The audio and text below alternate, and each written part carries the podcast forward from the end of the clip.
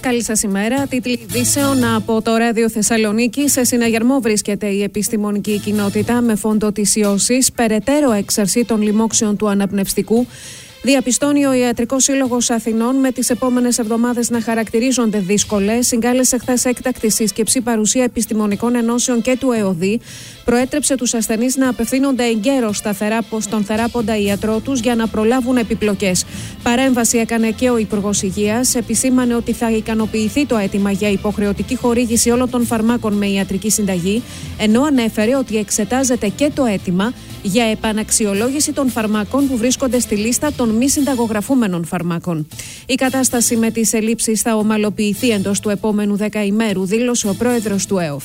Νέα επίκαιρη ερώτηση Τσίπρα προς τον Πρωθυπουργό για τις ελλείψεις στα φάρμακα. Θα αναλάβει την πολιτική ευθύνη ή θα συνεχίσει να ευνοεί την εσχροκέρδεια, αναφέρει μεταξύ άλλων.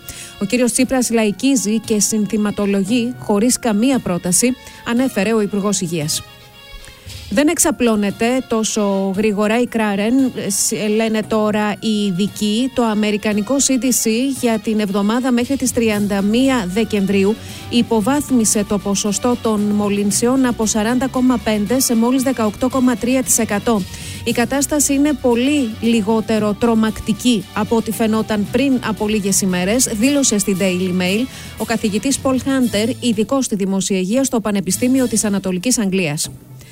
Αντίστροφα, μετρά ο χρόνος για τον κατώτατο μισθό. Μέχρι τη Δευτέρα αναμένεται να κατατεθεί στη Βουλή η απαιτούμενη διάταξη για την εφαρμογή της αύξησης από την 1η Απριλίου. Εκτιμήσεις ότι θα κυμανθεί μεταξύ 751 και 780 ευρώ.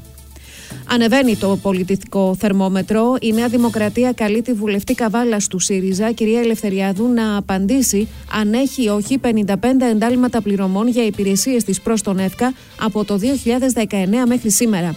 Στο μεταξύ, έρευνα για τον βουλευτή της Νέας Δημοκρατίας, Θέμη Χιμάρα, παρήγγειλε ο οικονομικός εισαγγελέας. Στο επίκεντρο θα βρεθούν οι συμβάσεις των εταιριών, τις οποίες έχει δηλώσει στο ποθενέσχες του από τον Ιούλιο του 2019 και έπειτα.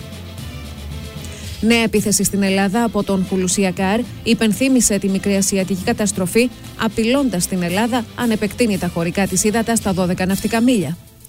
Ένας νεκρός σε τροχαίο χθες βράδυ στο Κομνίνιο Βέρειας. Υπό αδιευκρίνηστε μέχρι στιγμής συνθήκες, το όχημα που οδηγούσε ο 53χρονο έπεσε σε χαράδρα. Χρειάστηκε η επέμβαση της πυροσβεστικής για τον απεγκλωβισμό του. Δυστυχώς ανασύρθηκε νεκρός.